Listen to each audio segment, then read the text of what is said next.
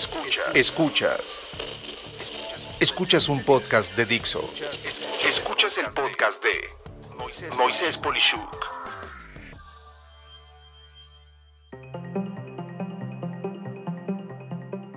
Alineamiento. La prioridad del Ejecutivo.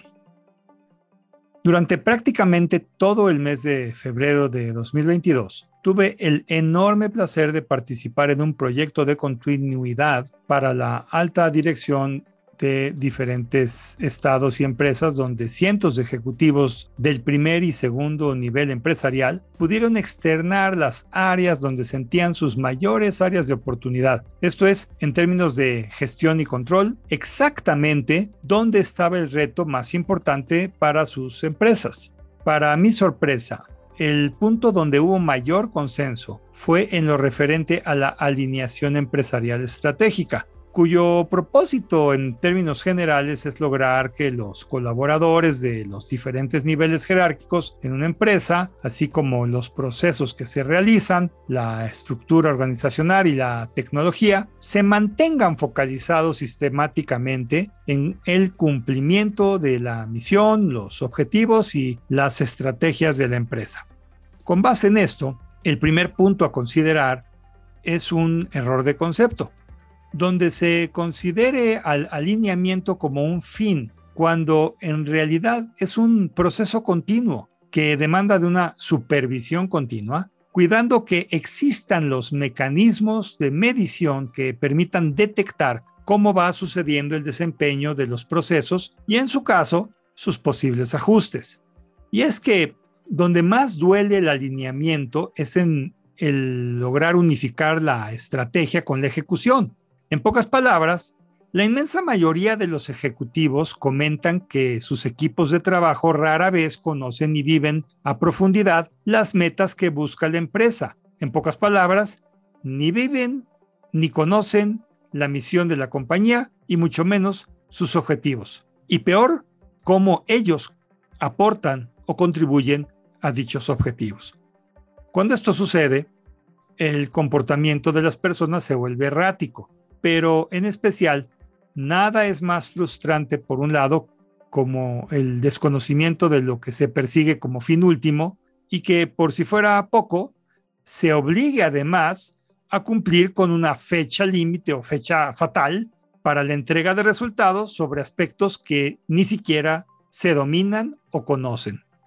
Y por lógica, en un efecto en cadena, la operación rara vez tiene la velocidad que se necesita por parte de los clientes y proveedores, generando entonces grandes demoras y errores para lograr lo que fuera.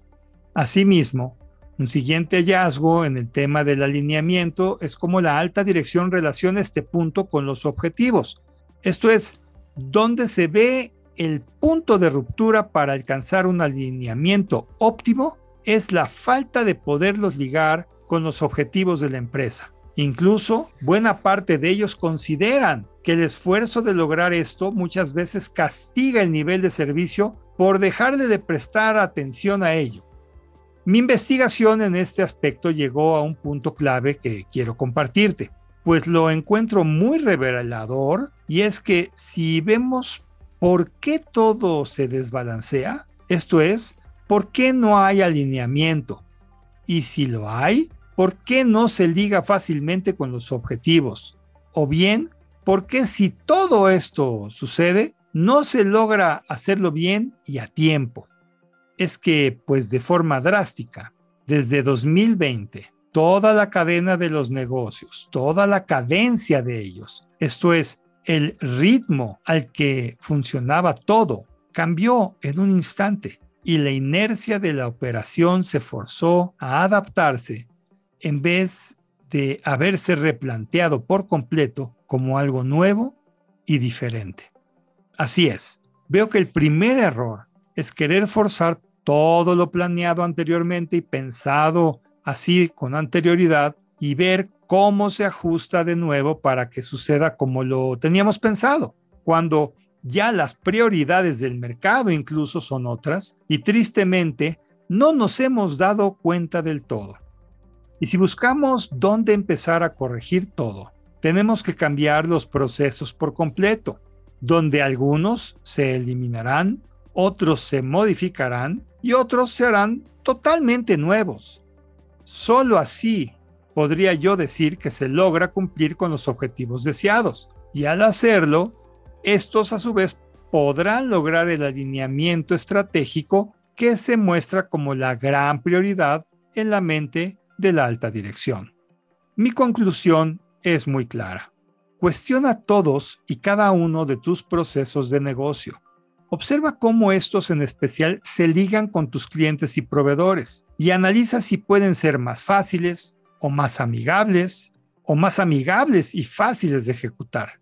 Recordemos que si los procesos no existen o no son buenos, lo primero que ocurre es que la gente se vuelve el proceso. Y cuando esto sucede, nada, absolutamente nada se puede medir de manera correcta, generando descontrol e incertidumbre. Mira, no hay tiempo que perder.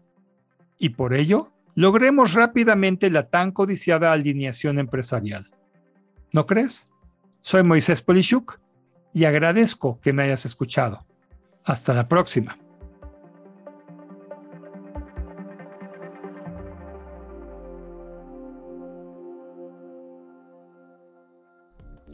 Dixo presentó el podcast de Moisés Polishuk.